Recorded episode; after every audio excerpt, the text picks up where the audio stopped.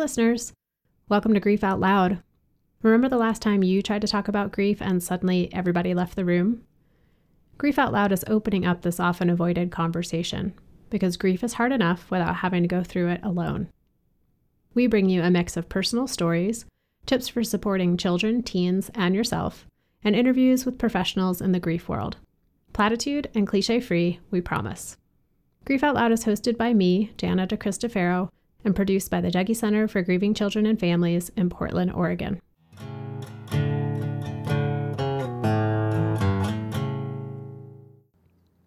When we talk about grief on this show, we're most often talking about the grief that accompanies a diagnosis or a death. But what about the grief that comes with so many other aspects of life? There's the grief of losing a job, ending a relationship, or even having to move. Any type of transition can be a loss, and any type of loss can lead to grief. One population that experiences a ton of losses, most of which are not recognized, are youth in the foster care system. Imagine being taken away from the family and home that you are used to, often with no warning, and having to adapt to living with new people in a new environment, and sometimes not being able to have any contact with the people you've known your whole life. Today's guests, Dr. Monique Mitchell and Juliet Martinez, wanted to do something to support and address the myriad losses that youth in the foster care system experience. Dr. Monique Mitchell is the Director of Translational Research and Curriculum Development at the Dougy Center, and Juliet Martinez is the coordinator of the LYGHT program, which stands for Listening and Led by Youth in the Foster Care System Grief, Hope, and Transitions. LYGHT is a new intervention for youth in the foster care system based on the Dougy Center's peer grief support model. LYGHT was first piloted in South Carolina and Juliet and Monique are currently implementing a research initiative to evaluate the program's effectiveness. Monique and Juliet joined me to talk all about LYGHT, how the program started, their personal connection to this work, and the unique needs of grieving youth and the foster care system. Juliet and Monique, thank you so much for coming on Grief Out Loud today to talk about the LYGHT program. Thanks for having us, Jana. Happy to be here. Same. Thank you so much for having me. Monique, let's just start with you. What, what is the LYGHT program and what inspired you to create it? Oh, it's a good question, Jenna. Um, so, LYGHT is a program for youth in foster care who are grieving death and or uh, non-death losses. And the program was actually inspired by the youth themselves. And kind of what had happened is for about, I want to say more than 10 years, I listened to hundreds of children, youth, uh, young adults talk about their experience of entering or um, growing up in or exiting the foster care system. And while I was listening to their stories, a common theme uh, kept kept emerging, and basically what I was hearing is that they were experiencing many losses, and these losses were not being addressed, or maybe I should say adequately addressed, by the programs and services available to them. So, after reporting these findings to the state child welfare agency that I was partnering with um, on a particular research study, uh, they expressed interest in knowing like what exactly is out there? Like what programs are there specifically for grieving young people?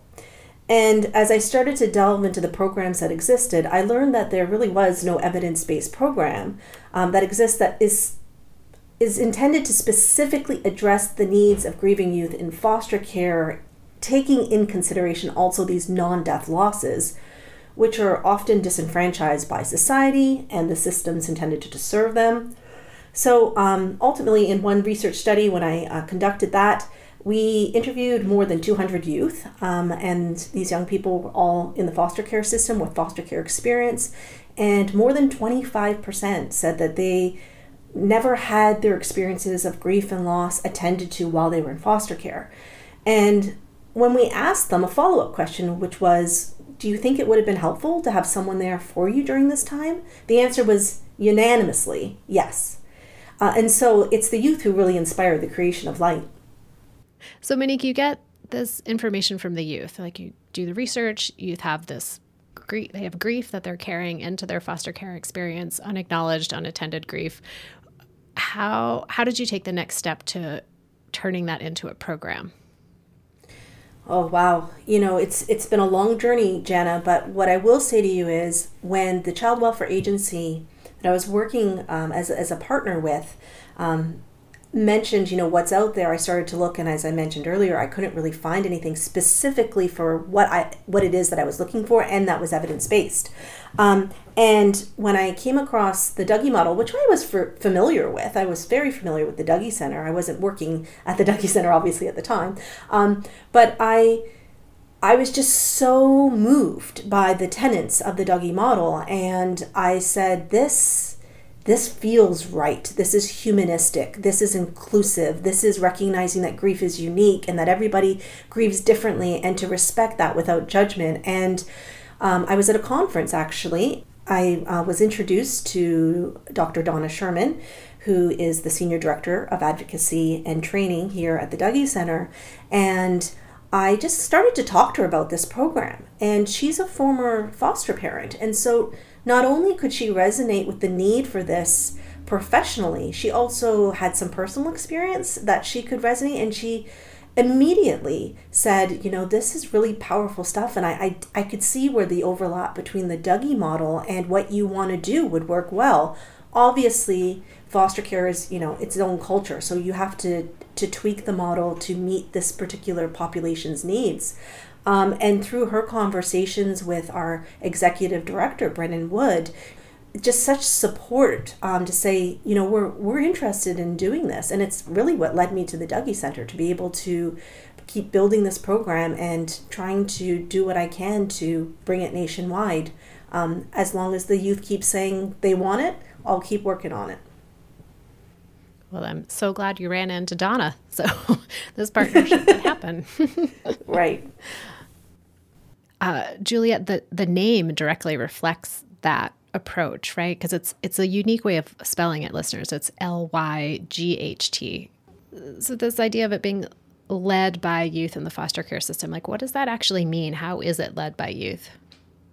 Well, I would have to say that it's led by the youth because the program it really promotes empowerment, voice, and choice. Um, they're empowered by having the self determination to choose the topics and discussions um, during our group. It's also up to them to decide how they would like to participate. Um, so whether that means sharing on a topic, um, supporting their peers, or simply just being there to listen to others. Um, I'd also have to say that it's youth led and driven because the facilitators are supportive, not directive. Um, and this is important because we have values of being non judgmental, um, not giving advice, and really just making sure that everyone in the program has the opportunity for their voice to be heard um, if they want that.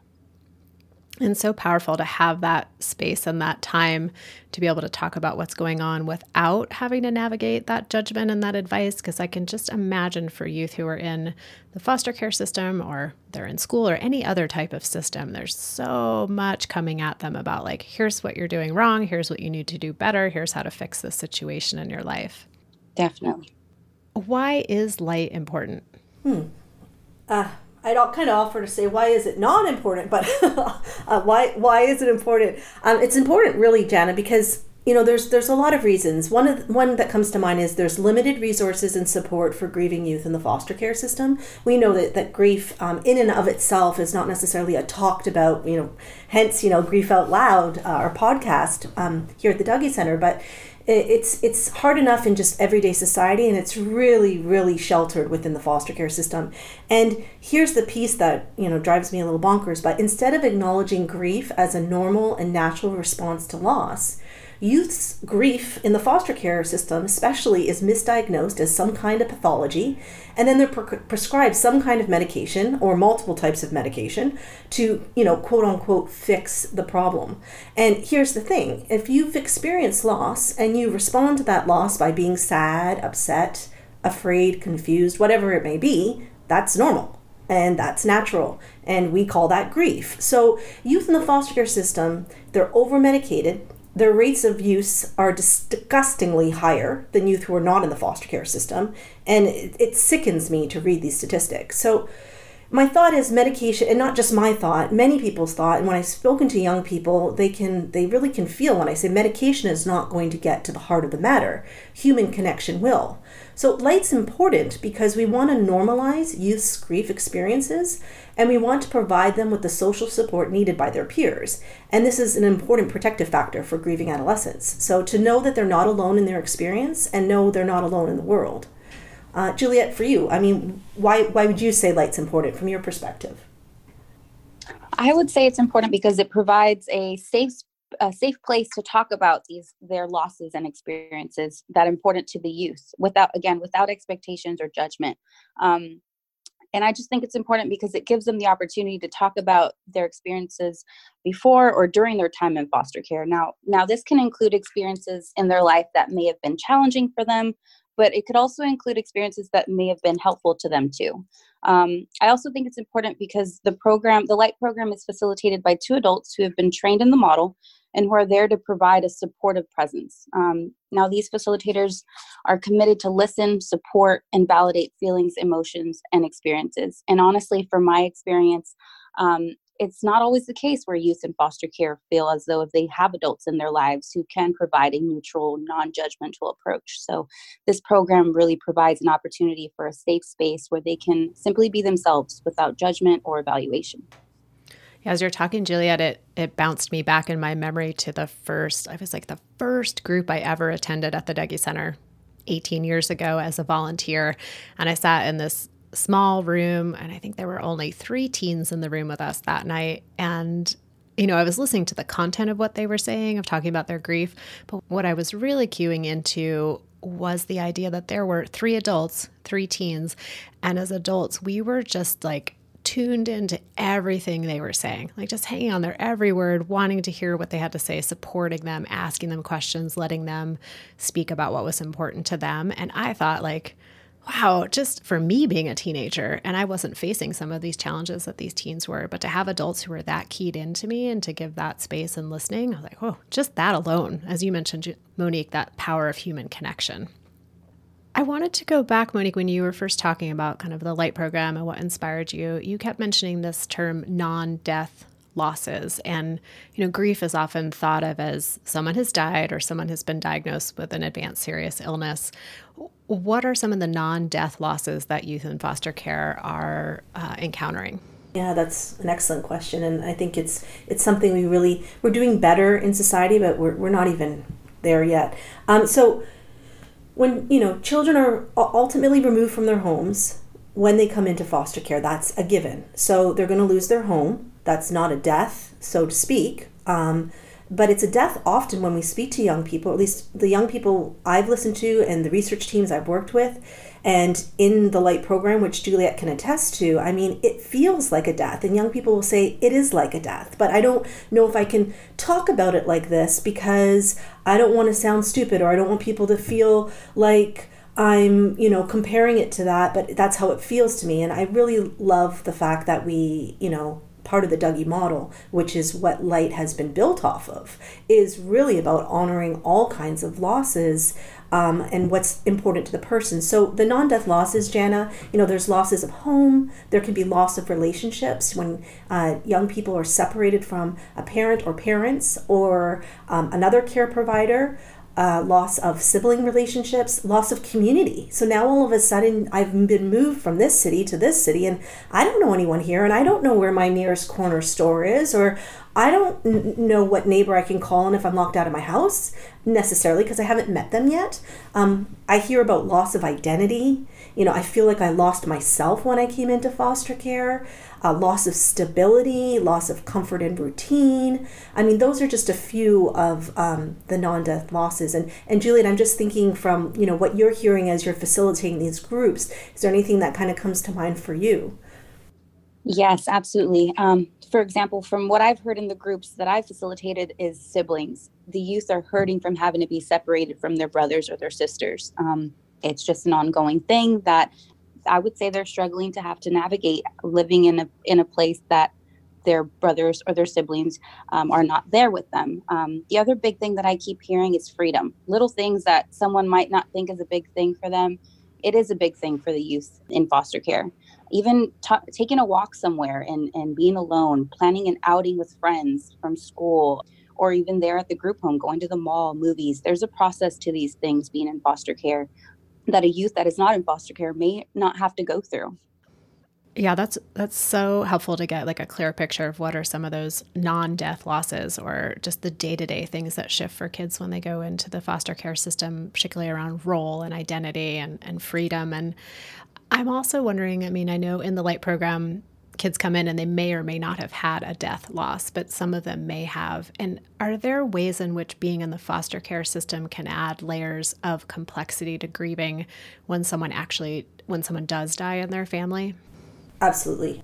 You know, one thing that comes to mind for me, Jenna, without breaking confidentiality, is you know when I was when I was running one of the um, the groups and listening to young people say that you know they'd they'd you know so many different homes that they had been in and when they got news that someone had died it might have been post you know post funeral for that particular family and so they didn't even get a chance to quote unquote say goodbye or you know go to the funeral or so they're finding out after the fact and not even given choice. You know you know we talk about the dougy center and like let the children know give them choice as much as possible. And these young people aren't even getting that choice or that opportunity.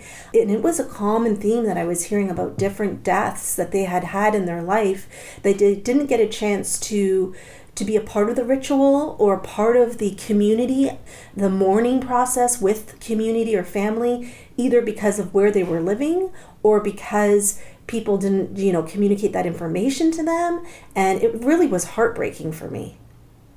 It's is there's been times where a youth finds out that they've lost a, a, a family member while they're in foster care and whether it be as monique mentioned miscommunication between caseworkers lack of resources transportation these youth are put in a situation where they either don't have the means to get to that funeral or feel like they have to take it in their own hands because of whatever regulations are and there's been times where a youth feels like they need to a lack of a better word, run away from the group home just so that they can attend the, their funeral services for their family member and with intentions to come, come back.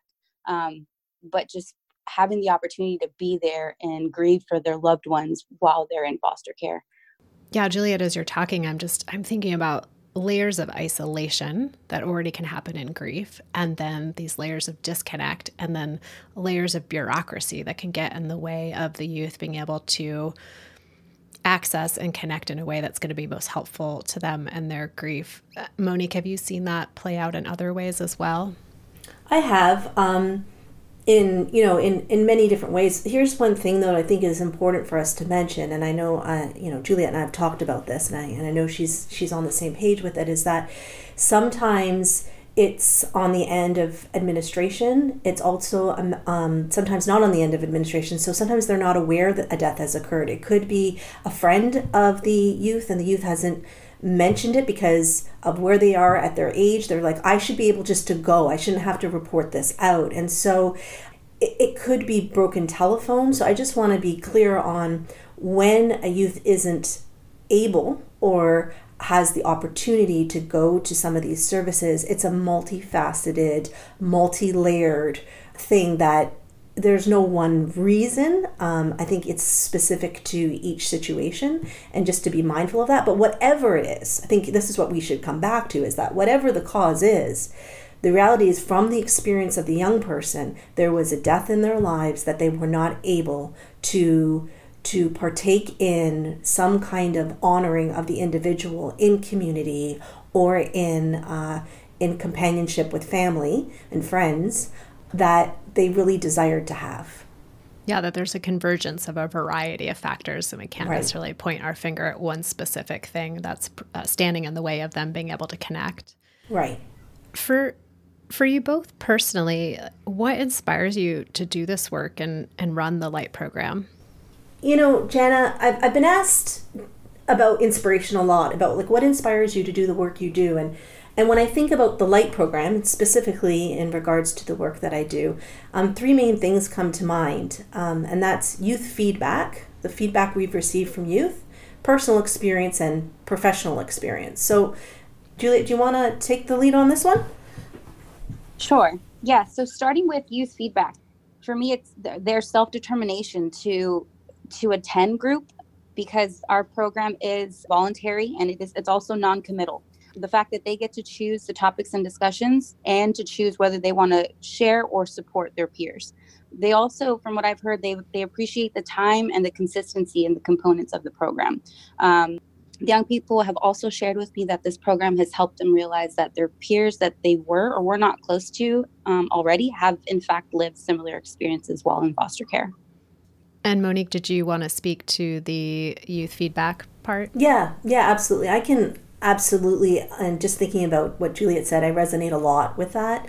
Um, it really is the receptivity of what the youth are saying after or while being in the program that inspires me. Uh, for example, one youth said that he, he, I remember when I was facilitating the program a couple years ago when we ran the pilot, um, and he said, you know, he doesn't punch things anymore because light helps him get his stress out. Or another youth who, years after the program, said how she wished light could also be offered to young adults in foster care because currently the program is for 12 to 16 year olds. Um, and I'm certainly aware of the need for it to be offered to young adults because I've worked with hundreds of youth who shared their experience of what it's like to transition out of foster care and just the the need to have that peer support then too. So I do have it on on my list for next steps for the light program, but we're not quite there yet. And then the second component you mentioned was personal experience. Yes, for personal experience, you know, being in foster care with my brother at such a young age um, has a lot to do with it. And simply just having the opportunity to support youth that are facing similar challenges as the path that I have and honestly still walking till this day. I'm also inspired because I find so much value in building relationships with youth in general. I have three teenage nephews, and my relationship with them is just as important to those that um, that are a part of the program. And so, your own personal experience of having gone through the foster, being part of the foster care system, really helps you resonate with where these youth are as well. Yeah, I feel like it's my way of being able to kind of give back to this population of youth. And Monique, how about for you with personal experience? Yeah, again, uh, just real similar to Juliet. You know, she, um, first I have to say she's amazing at what she does, and I can see how the young people are, you know, so moved by her her kindness and her compassion and her willingness to just be transparent with them. So I, I think that personal experience, well, you know, we don't always have to have personal experience to be able to relate or support others. Um, at times, especially with the young people I've worked with, you know, that's a really critical part for them. It, it lends to credibility in terms of them feeling that they can trust because trust is a huge, huge issue. Uh, similar to Juliet, you know, my experience of being on my own at an early age has really helped me understand the struggles that we can experience when we're going at it alone, whether it's, you know, paying our bills and then trying to balance school and work, um, not being able to do what our peers are doing. So they're going to a party and having all this fun and good stuff. And we can't really do that because we have adult responsibilities we need to attend to and all the losses that incur along the way. So I would say that I've had people in my life who were there who who believed in me, um, who supported me, and really it's because of this. I had the the will and the hope to keep going because I mean I don't like to say this, but without that support, I, I really don't know if I'd be here today. I mean it was it was the impetus behind me saying, Monique, you know what? You're not in this alone. Maybe other people aren't going through exactly the same thing you are, but they're here for you. And the world's not necessarily such a cold and empty place as it sometimes can feel. So really that that root tendril of that drive to create these opportunities for human connection. Absolutely. If I'm tracking correctly, you mentioned there was youth feedback, personal experience, but then also professional experience as part of this inspiration and motivation to run the program as well.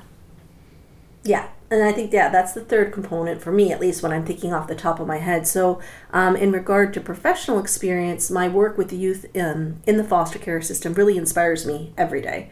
Uh, and the work that you know folks are doing with youth in foster care that I have the opportunity to hear about inspires me every day. So I I see young people with hopes and dreams and fears and struggles, and it's my priority to ensure that I do what I can in my my abilities um, to let them know that they're not alone.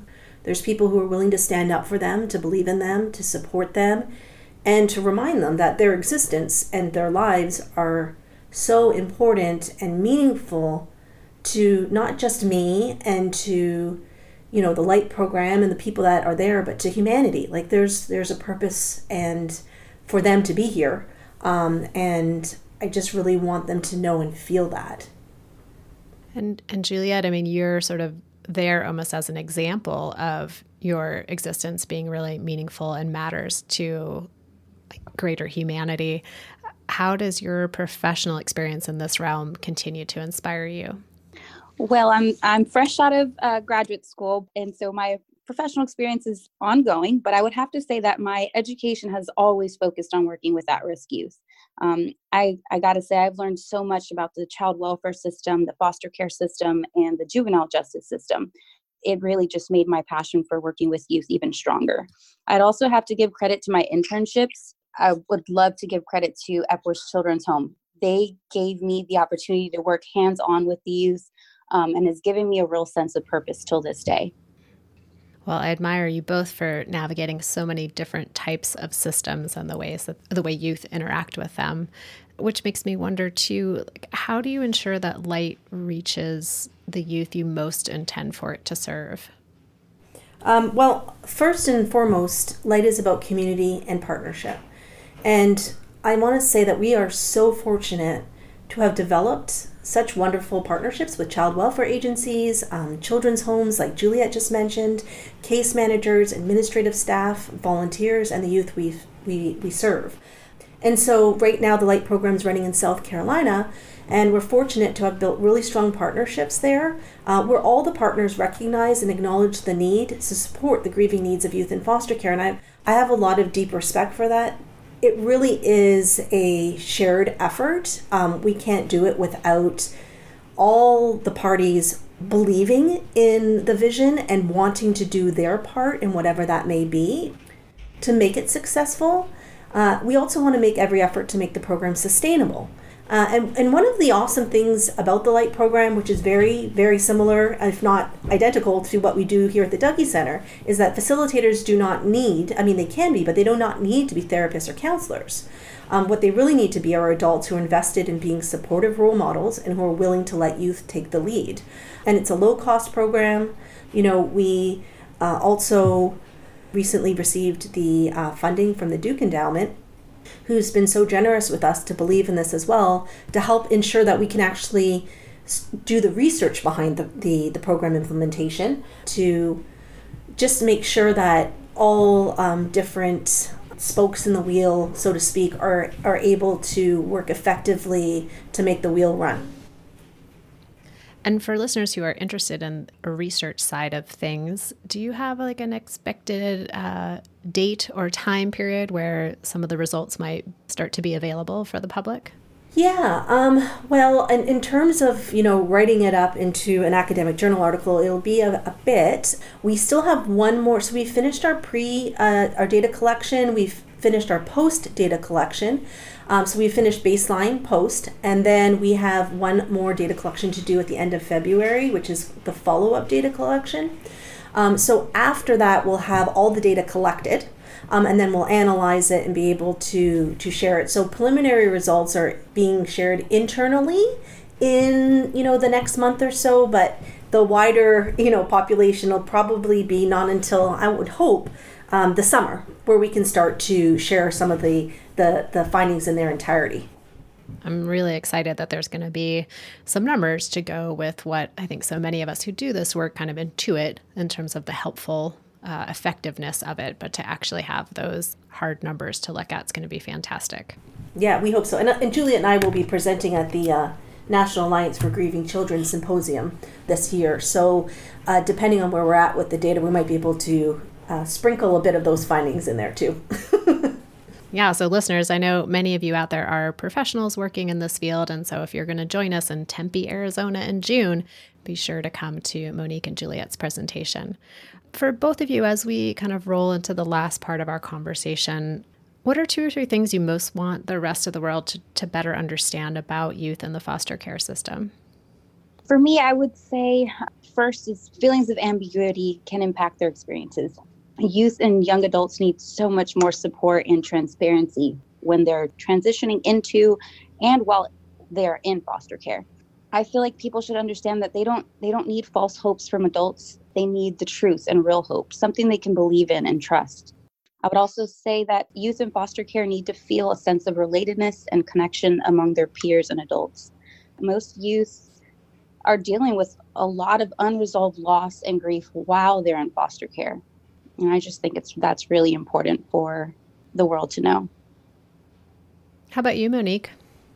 Yeah, I, I think Juliet, you know, really hits the nail on the head in what she's saying. Um, we definitely need to pay attention to what's happening while kids are in foster care. And I think about, you know, being a trauma informed society and we, we absolutely, you know, we pay attention to what happens to young people before they enter foster care. Um, but we're not doing a good enough job of what's happening during foster care or while when they're entering foster care. And so our systems need to be trauma informed, as I as I mentioned, absolutely, but they also need to be grief informed. And this is one of the messages that I take with me when I'm doing my trainings, you know, in other states and other countries. That's one um, things that I want the world to better understand. Uh, another thing is that youth in foster care deserve to be cared for and loved unconditionally. Uh, life has dealt them some pretty tough challenges, and they really do deserve to be treated with dignity, respect, and love for who they are and their unique selves and what they bring to this world. One more thing I'd want the rest of the world to know or better understand uh, about youth is that, well, youth specifically in the foster care system, and, and all youth really, is that we need to work together as a community to support our youth. Um, and really to give them hope for a better world, a world that they want to be in. Um, and we're not going to be able to do that independently. We really do need to make sure we're working as a unit, as a community, to provide that hope well, thank you for that. It's super helpful to just have a better understanding of like what are some of the unique challenges, but then also what are the ways that we can be stepping up and stepping into a role to support youth in the foster care system. And then turning our attention to the youth themselves.